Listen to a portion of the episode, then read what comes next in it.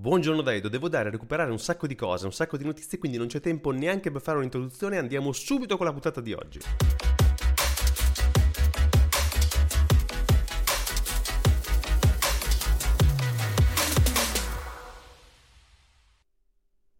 Allora, partiamo da Microsoft, perché in questi giorni c'è l'evento Ignite e quindi Microsoft presenta un sacco di cose.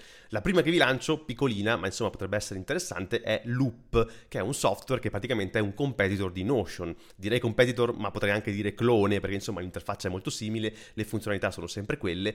Per chi non sapesse cos'è Notion, è una sorta di organize, è un software che vi aiuta a organizzare i vostri pensieri, le vostre scadenze, le vostre... insomma non so, qualunque cosa vi venga in mente e, e, dovete prendere delle note, ecco, potete usare Notion o in questo caso Loop, ma anche altri software, eh, per scrivere giù le, le note di qualcosa. Tra l'altro anche organizzate in template, eh, tipo in tabelle o in Kanban board, insomma ci sono vari tipi di template, c'è anche un marketplace da cui prenderli Insomma, questo per dire che eh, quella è la funzione a cui, che, che assolve, a cui assolve Notion. Bene, Loop è fondamentalmente la stessa cosa, però in casa Microsoft e naturalmente eh, è integrata con i software Microsoft, quindi potete prendere dei pezzi di una pagina che avete creato in Loop e condividerla in Teams e in, so, in Outlook Benissimo, e, ehm, tra l'altro Loop era in preview da marzo, adesso è generally available sia per i clienti enterprise che per i clienti, eh, per, per, per, tutti, insomma per i consumer. E, e, tra l'altro è integrato con la suite di AI di Microsoft. Sapete naturalmente che eh, quanto Microsoft eh, investe, in quanto tenga all'AI, anche questo l'Ignite di quest'anno ha confermato eh, queste cose. Tra l'altro sul palco hanno anche detto che insomma AI è talmente grande che è la cosa più grande che è successa al, al mondo informatico negli ultimi 40 anni, cioè più di internet, insomma. Uh, siamo, siamo, a questi livelli di hype, ecco, sull'AI. Ma non c'è solo, solo Ignite, in questi giorni eh, si svolge anche la .NET Conf, e uno degli annunci importanti della .NET Conf è la nuova versione di .NET, eh, cioè .NET 8. Ora io non sono sviluppatore .NET, non sono addentro al mondo .NET, quindi non so bene ehm, valutare, lanciare e comunicare questi prodotti, però sappiate che .NET 8 arriva con un focus sulle performance, quindi performance molto migliorate, e ehm, sul cloud quindi con un, una specie di nuova toolchain, di nuovi tool eh, che si chiamano .NET Aspire, ecco, eh, questo vi consente di creare applicazioni .NET e deployarle più facilmente in cloud, insomma su dei cluster, con già della telemetria inclusa, una preconfigurazione, una serie di health check, insomma tutto quello che potrebbe servirvi, eh, diciamo, per iniziare, un blueprint per iniziare eh, in cloud con un'applicazione .NET. Al momento Aspire è, previst- è, è, è in preview, quindi c'è una, c'è una, prima preview, però insomma questo potrebbe essere eh, il futuro no, a cui sta aspirando .NET, quindi un, un, un, qualcosa per creare applicazioni in cloud anche in modo abbastanza facilitato. In questo aiutano anche degli avanzamenti sui container eh, di .NET, quindi container eh, rootless eh, con, um, con, una compilazione che viene mm, eh, con una compilazione AOT, insomma, e um, il nuovo SDK naturalmente cliente e il supporto a uh, le, uh, tutti i tool di Azure, quindi anche l'autenticazione, insomma, integrare facilmente con, con, con, naturalmente con i cloud di Azure. Poi un altro focus di .NET è sull'intelligenza artificiale e infatti il nuovo SDK ehm, vi dà modo ancora più facilmente di accedere alle capability dei Tensor Core, per esempio, o alle API di eh, OpenAI, di Azure Cognitive Search e altri. Insomma, se lavorate con AI, la nuova versione vi dà eh, delle insomma, facilitazioni ulteriori, ecco, in questo senso. E l'ultima cosa di cui voglio parlare è Blazor che è un, um, una specie di framework per creare applicazioni web, ecco, basato su .NET, quindi avete backend e frontend, e mm, soprattutto mm, potete creare delle UI, ecco, con Blazor. La nuova versione porta con sé anche un, um, nuovo, un migliorato um, componente WebAssembly Blazor punta molto su WebAssembly, voi potete ehm, far girare facilmente applicazioni Blazor su WebAssembly e insomma questa nuova versione la, la migliora e la incrementa, tra l'altro con un qualcosa che viene definito Gterpreter, che è la prima volta che la sento, è, ma è praticamente un mix tra, il, tra l'interpreter e il just-in-time compiler. E quindi questo runtime viene chiamato Gterpreter, che insomma è anche un po' il concetto che ci stanno alla base di WebAssembly, cioè una, una parte viene compilata perché il codice viene compilato in bytecode ehm, eh, WASM e però poi la VM, diciamo, chiamiamola così, Virtual Machine di WebAssembly, interpreta questo codice e lo va a eseguire sul browser oppure su un cloud, su un, su un runtime fuori dal browser in cloud, ecco. Questo era un po' Blazor, ci sono naturalmente altre cose, altri annunci da Maui a C Sharp, ma eh, vi lascio il piacere di andarvela a scoprire se siete interessati al mondo.net sul blog di Microsoft, sul dev blog di Microsoft trovate appunto questo annuncio. Ma non finisce qui, eh, torniamo a Ignite e torniamo all'intelligenza artificiale su cui Microsoft dicevo che punta molto, c'è un rebranding, ci sono dei rebranding eh, in casa Microsoft, eh, è ormai ufficiale, l'AI per Microsoft si chiama Copilot e questo può portare anche un po' di confusione come dice il, l'articolo di Ars Technica perché eh, Copilot è un nome che viene appioppato a un sacco di servizi di Microsoft anche molto diversi. L'ultimo è toccato a Bing Chat. Adesso Bing Chat eh, non si chiama più Bing Chat, ma si chiama Microsoft Copilot. Tra l'altro c'è anche un sito ufficiale da cui potete accedervi, che è copilot.microsoft.com. Adesso io ho visto che Bing Chat in realtà esiste ancora, quindi mh, praticamente penso che il, il rebranding sia in transizione, ecco, però questo è, Bing Chat si chiama Microsoft Copilot e la confusione qua deriva dal fatto che ci sono tanti altri prodotti Microsoft che si chiamano Copilot, ovviamente GitHub Copilot, ma anche Dynamics 365 Copilot, Copilot in Windows, Microsoft Security Copilot e Microsoft 365 Copilot. Quindi insomma, un sacco di Copilot. Tra l'altro anche il tool per creare Copilot personalizzati, un po' come ChatGPT Plus con i GPTs, ecco, potete creare dei Copilot personalizzati e questo tool si chiama Microsoft Copilot Studio, insomma, per aumentare ulteriormente la confusione. Comunque, eh, la versione generally available di Microsoft Copilot eh, sarà disponibile il primo dicembre. In conclusione, grande annuncio sempre di Microsoft a Ignite, Microsoft entra ufficialmente nel mercato dei semiconduttori perché produce e sarà disponibile nel 2024 un processore basato su ARM prodotto da Microsoft. Questo processore si chiama Cobalt, quindi questa CPU si chiama, si chiama Cobalt e tra l'altro viene, viene, seguita anche da un altro chip che è un, un acceleratore AI che si chiama Maya. Entrambi questi chip saranno disponibili nel 2024 eh, basati sull'architettura ARM. Tra l'altro se vi ricordate avevamo parlato delle nuove architetture ARM, ebbene Cobalt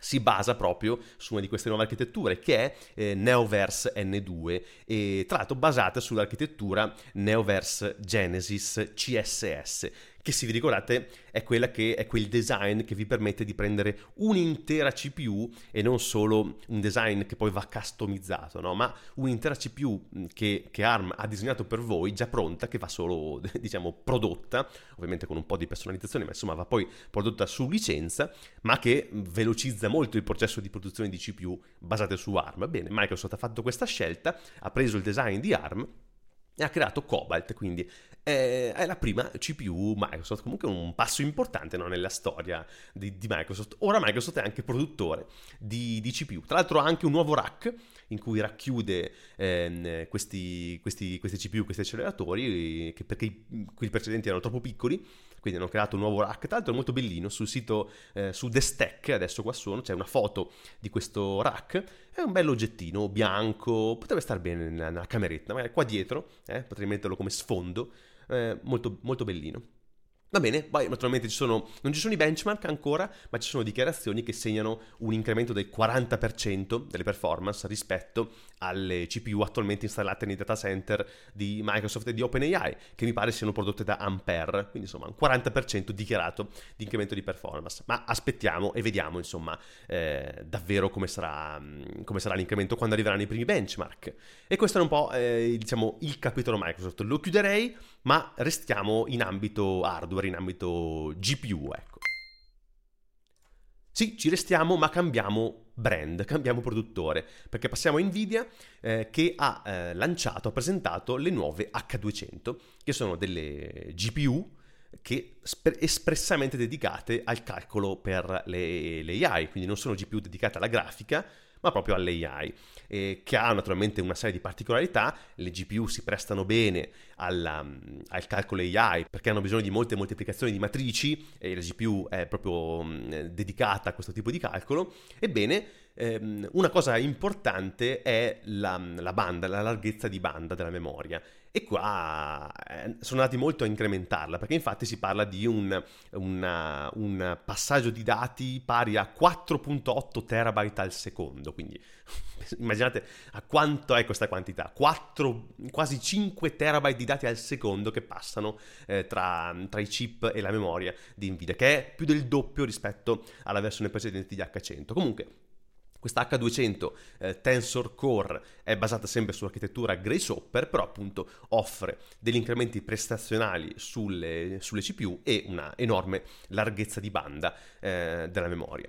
Naturalmente mh, le, l'avanzamento nelle AI è dettato anche dalla disponibilità dei chip e sapete che c'è stato un, un problema no, di approvvigionamento di, di, di, chip e quindi un modo per risolvere questo problema è creare dei chip molto più veloci, no? quindi in, che si possono produrre in minor quantità ma che offrano più prestazioni. E, insomma, questa è la strada in cui si sta andando, in cui sta andando Nvidia.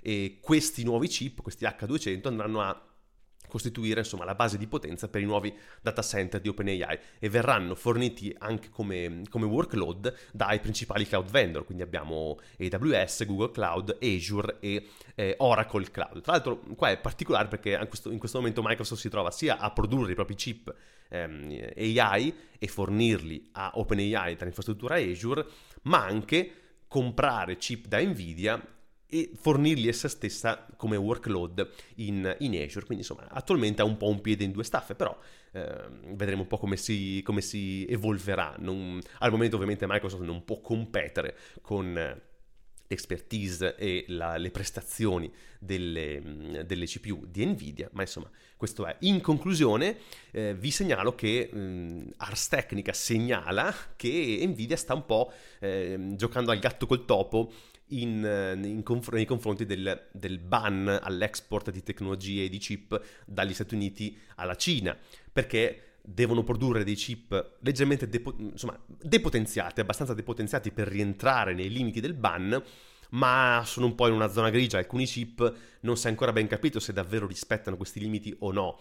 Quindi stanno un po' rischiando e stanno, stanno giocando un po' un gioco pericoloso. Ovviamente la Cina per Nvidia è molto importante, costituisce una grossa fetta del loro mercato e quindi devono correre questi rischi, però insomma eh, il rischio c'è e eh, chiudo rimanendo però mh, sempre dandovi un, un'ulteriore notizia su, su, su, questo, un articolo che ho trovato su The Register che parla proprio del, eh, del chip ban, è uscito un report, un'analisi molto lunga che parla proprio di questo ban e dice che nonostante i proclami dell'amministrazione Biden sull'efficacia di questo ban per eh, ovviamente impedire alla Cina di sfruttare le ultime tecnologie nei chip e quindi andare a competere con gli Stati Uniti, Ebbene, nonostante questo, la Cina sta producendo dei chip molto performanti. Apparentemente Huawei, per esempio, sta producendo attraverso SMIC, che è Semiconductor Manufacturing International Corp, ecco, dei processori a 7 nanometri, che è un processo che è solo una generazione, una generazione e mezza,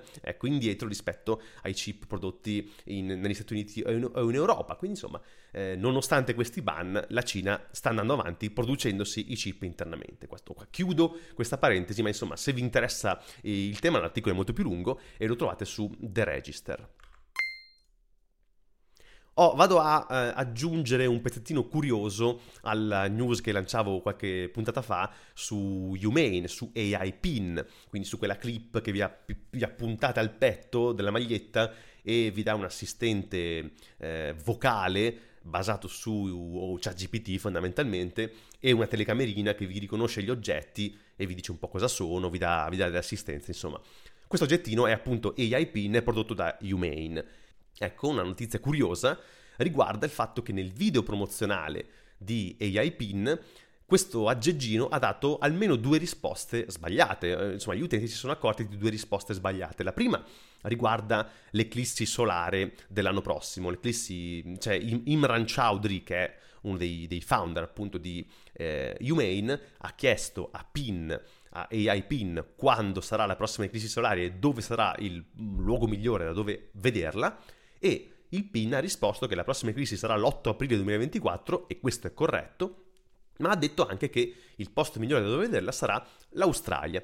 E questo mh, mm, è sbagliato, invece il posto giusto dove vederlo sarà gli Stati Uniti, quindi risposta errata, è stata prontamente segnalata. L'altra risposta errata riguarda invece le proteine contenute in un cibo, in un alimento. Io, mm, vi avevo detto, pensavo che questo PIN, questo AI riconoscesse l'etichetta di un alimento, la scheda nutrizionale. Invece apparentemente qualunque cosa gli mettete davanti, se è un alimento, un frutto, insomma qualcosa, lui cerca di riconoscerlo e di darvi informazioni su questo alimento. Ebbene, in questo video si vede il fondatore che prende una manciata di mandorle e gli chiede quante proteine ci sono in queste mandorle. La risposta è 15 grammi. Ebbene, qualcuno si è accorto che 15 grammi di proteine corrispondono a circa 60 mandorle, che non sono quelle, eh, la decina che erano nella mano, sono molte di più. E quindi eh, c'è un altro errorino, ecco, di, questo, di questa demo. Ora il video è stato corretto, gli hanno messo le informazioni giuste e hanno detto che di non preoccuparsi perché questa roba qua, eh, questo video era stato registrato con una versione preliminare del, del PIN e del software che adesso invece è stata corretta, non è più così e quindi insomma tranquilli, eh, non, è, non è come sembra, ecco, è un piccolo errorino ma tutto a posto. Velocemente vi segnalo che Amazon sta lanciando un nuovo sistema operativo basato su Linux che si chiama Vega OS e lo distribuirà nei propri dispositivi, nei, propri device, quindi in Echo Show per esempio, Fire TV, ecco, eh, quindi sganciandosi da Android. Quindi Vega OS è basato su Linux, si sa perché qualcuno ha scoperto, eh, ha, ha, trovato degli aggiornamenti sui propri eh, device e ha scoperto che questa è la versione 1.1 di questo, di questo OS e peraltro che alcune app non funzionano, per esempio Netflix non funziona con questa nuova versione del sistema operativo, perché appunto è un'app basata su Android e non, ehm, e non funziona con Linux. Amazon ha mm, in questi giorni mm, annunciato, insomma dichiarato che eh, le proprie app sono su ecosistema, sono realizzate con, con React Native. Per chi non sapesse cos'è React Native, è una sorta di middleware tra le API native e il codice JavaScript, quindi ti permette di scrivere applicazioni in JavaScript e poi lui traduce queste, queste chiamate, queste richieste in API native.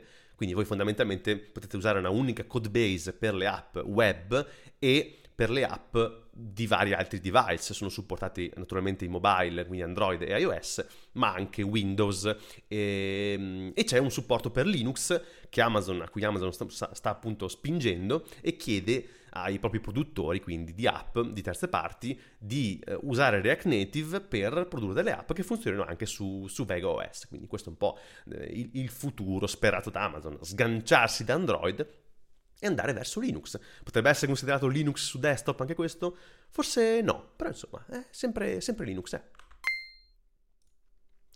Qui parlo invece di una, di una, piccola cosa che riguarda la security. Google ha prodotto delle nuove chiavette di sicurezza che si chiamano Titan e potete acquistarle sul sito di, di, sullo store appunto di Google. Sono in due versioni, una USB-C e una USB-A. La USB-C costa 35 dollari, la A costa 30 e queste sono chiavette FIDO, insomma, FIDO 2, e che sono però integrate con le passkeys. Quindi potete eh, salvare le vostre passkeys, cioè una memoria interna, salvate le passkeys su queste chiavette e poi vi autenticate su tutti i siti che supportano passkeys con queste chiavette. Sono peraltro NFC, quindi potete eh, scambiarle, scambiare le passkeys velocemente con gli smartphone, insomma tra gli smartphone e le chiavette e insomma è un modo per eh, far vedere anche quanto la industria, insomma le aziende stia credendo nelle passkey e stia investendo. Queste sono insomma le chiavette di Google ed è insomma, un segnale da dare. Ecco.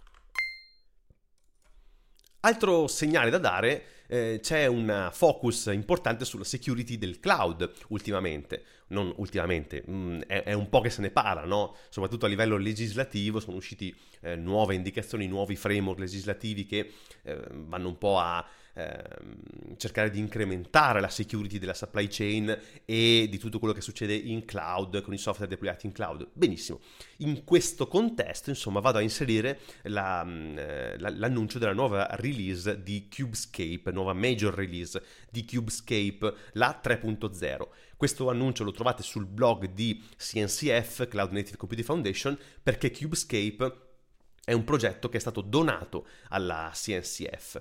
E che cos'è eh, Cubescape? È una serie di tool che consentono di fare analisi dello stato di, della security del proprio cluster. Quindi voi eh, deployate attraverso un Helm chart questo, questo, software Cubescape sul vostro cluster e avete un'interfaccia che vi permette di dare a, a, a vedere insomma eh, quali sono le possibili vulnerabilità di sicurezza all'interno del cluster, all'interno dei vostri container e inoltre un'altra serie di eh, security scan eh, che avete.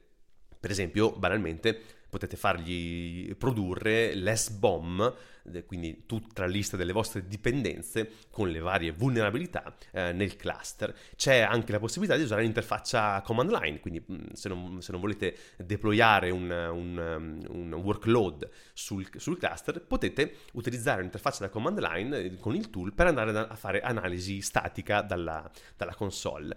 Quindi avete l'interfaccia da console per chi sta guardando, ecco questa qua che vi dà un po' un sommario di, di, della security, questo è l'SBOM, e poi avete invece anche un'interfaccia grafica se volete deployarlo che vi dà, adesso questa in versione preview, quindi sarà anche un po' eh, migliorata, insomma vi dà un po' di dati sul, sullo stato di sicurezza del vostro cluster, che è importante insomma, credo che valga la pena andarselo a un po' a vedere se non lo conoscete già, comunque se invece lo conoscevate sappiate che eh, nuova versione con delle nuove cosette, eh, versione 3.0 di Cubescape. Nuova versione anche per un tool, per un software molto grande, molto importante nel panorama open source ed è Blender. Lo conoscerete tutti, Blender è un software che consente di creare animazioni, oggetti 3D, eh, usato anche nel, nel, nel, cinema, insomma, software molto, molto importante. È uno dei progetti open source, eh, credo, più grandi e importanti che, che conosciamo. Ebbene, è uscita la versione 4.0. Ora, io non conosco quasi niente, non uso Blender, non so bene, non saprei bene come descrivervelo, raccontarvelo.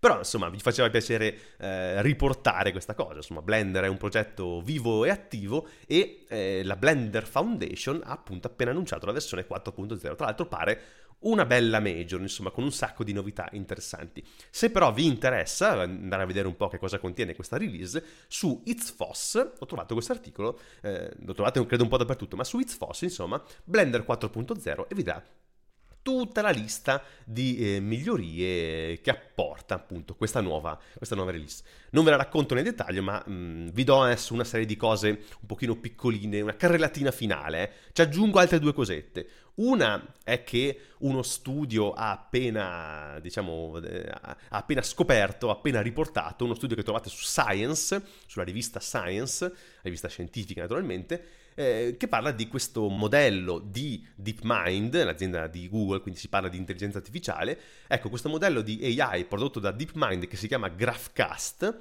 che fa previsioni meteorologiche, quindi addestrato su una serie di dati di questi ultimi anni di previsioni meteo, ecco, fa delle previsioni e questo studio ha scoperto che queste previsioni sono più accurate di quelle ottenute con eh, le previsioni convenzionali, tradizionali, insomma, della, della meteorologia.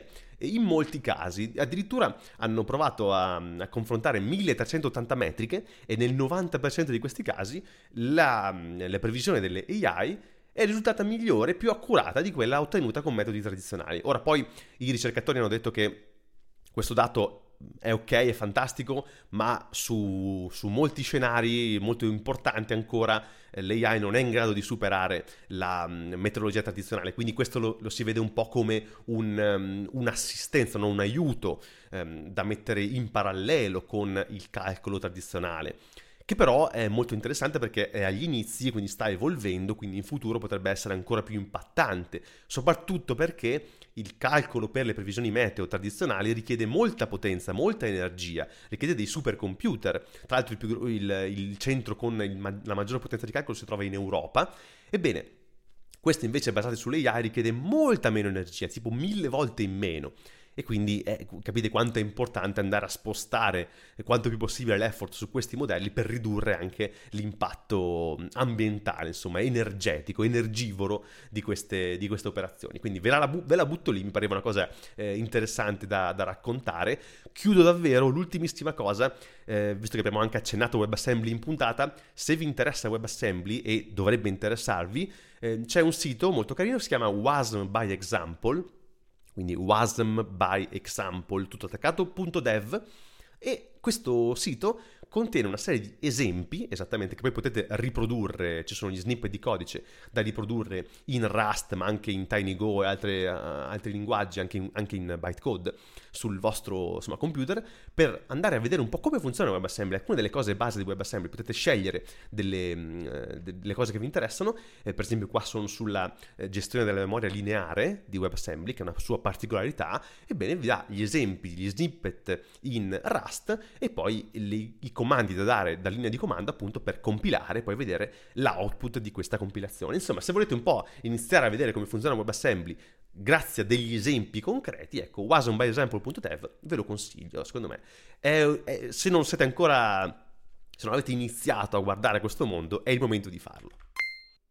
Ed è il momento anche di chiudere questa puntata. Finalmente è stata molto lunga. Mm, fatemi sapere se questa modalità è apprezzabile ed è fruibile, insomma, perché non lo so. È un po' tante robe, tutte mischiate. Non lo so se, se ha senso. Eh. Se non ha senso, non lo faccio più. Eh, però, mm, ecco, questo è anche abbastanza faticoso. Se siete a Pescara, eh, domani, dopodomani, anzi, mm, sabato e domenica, io vado domani, ma insomma, mi sto confondendo. Sabato e domenica, ecco, c'è la DevFest Pescara.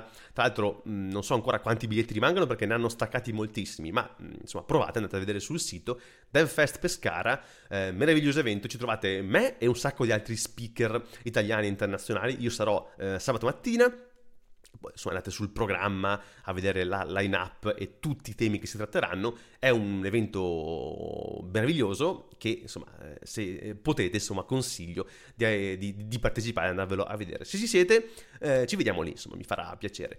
Ho davvero esaurito le energie e il tempo, eh, spero di non aver esaurito le vostre, insomma, ci vediamo eh, la prossima settimana. Ciao!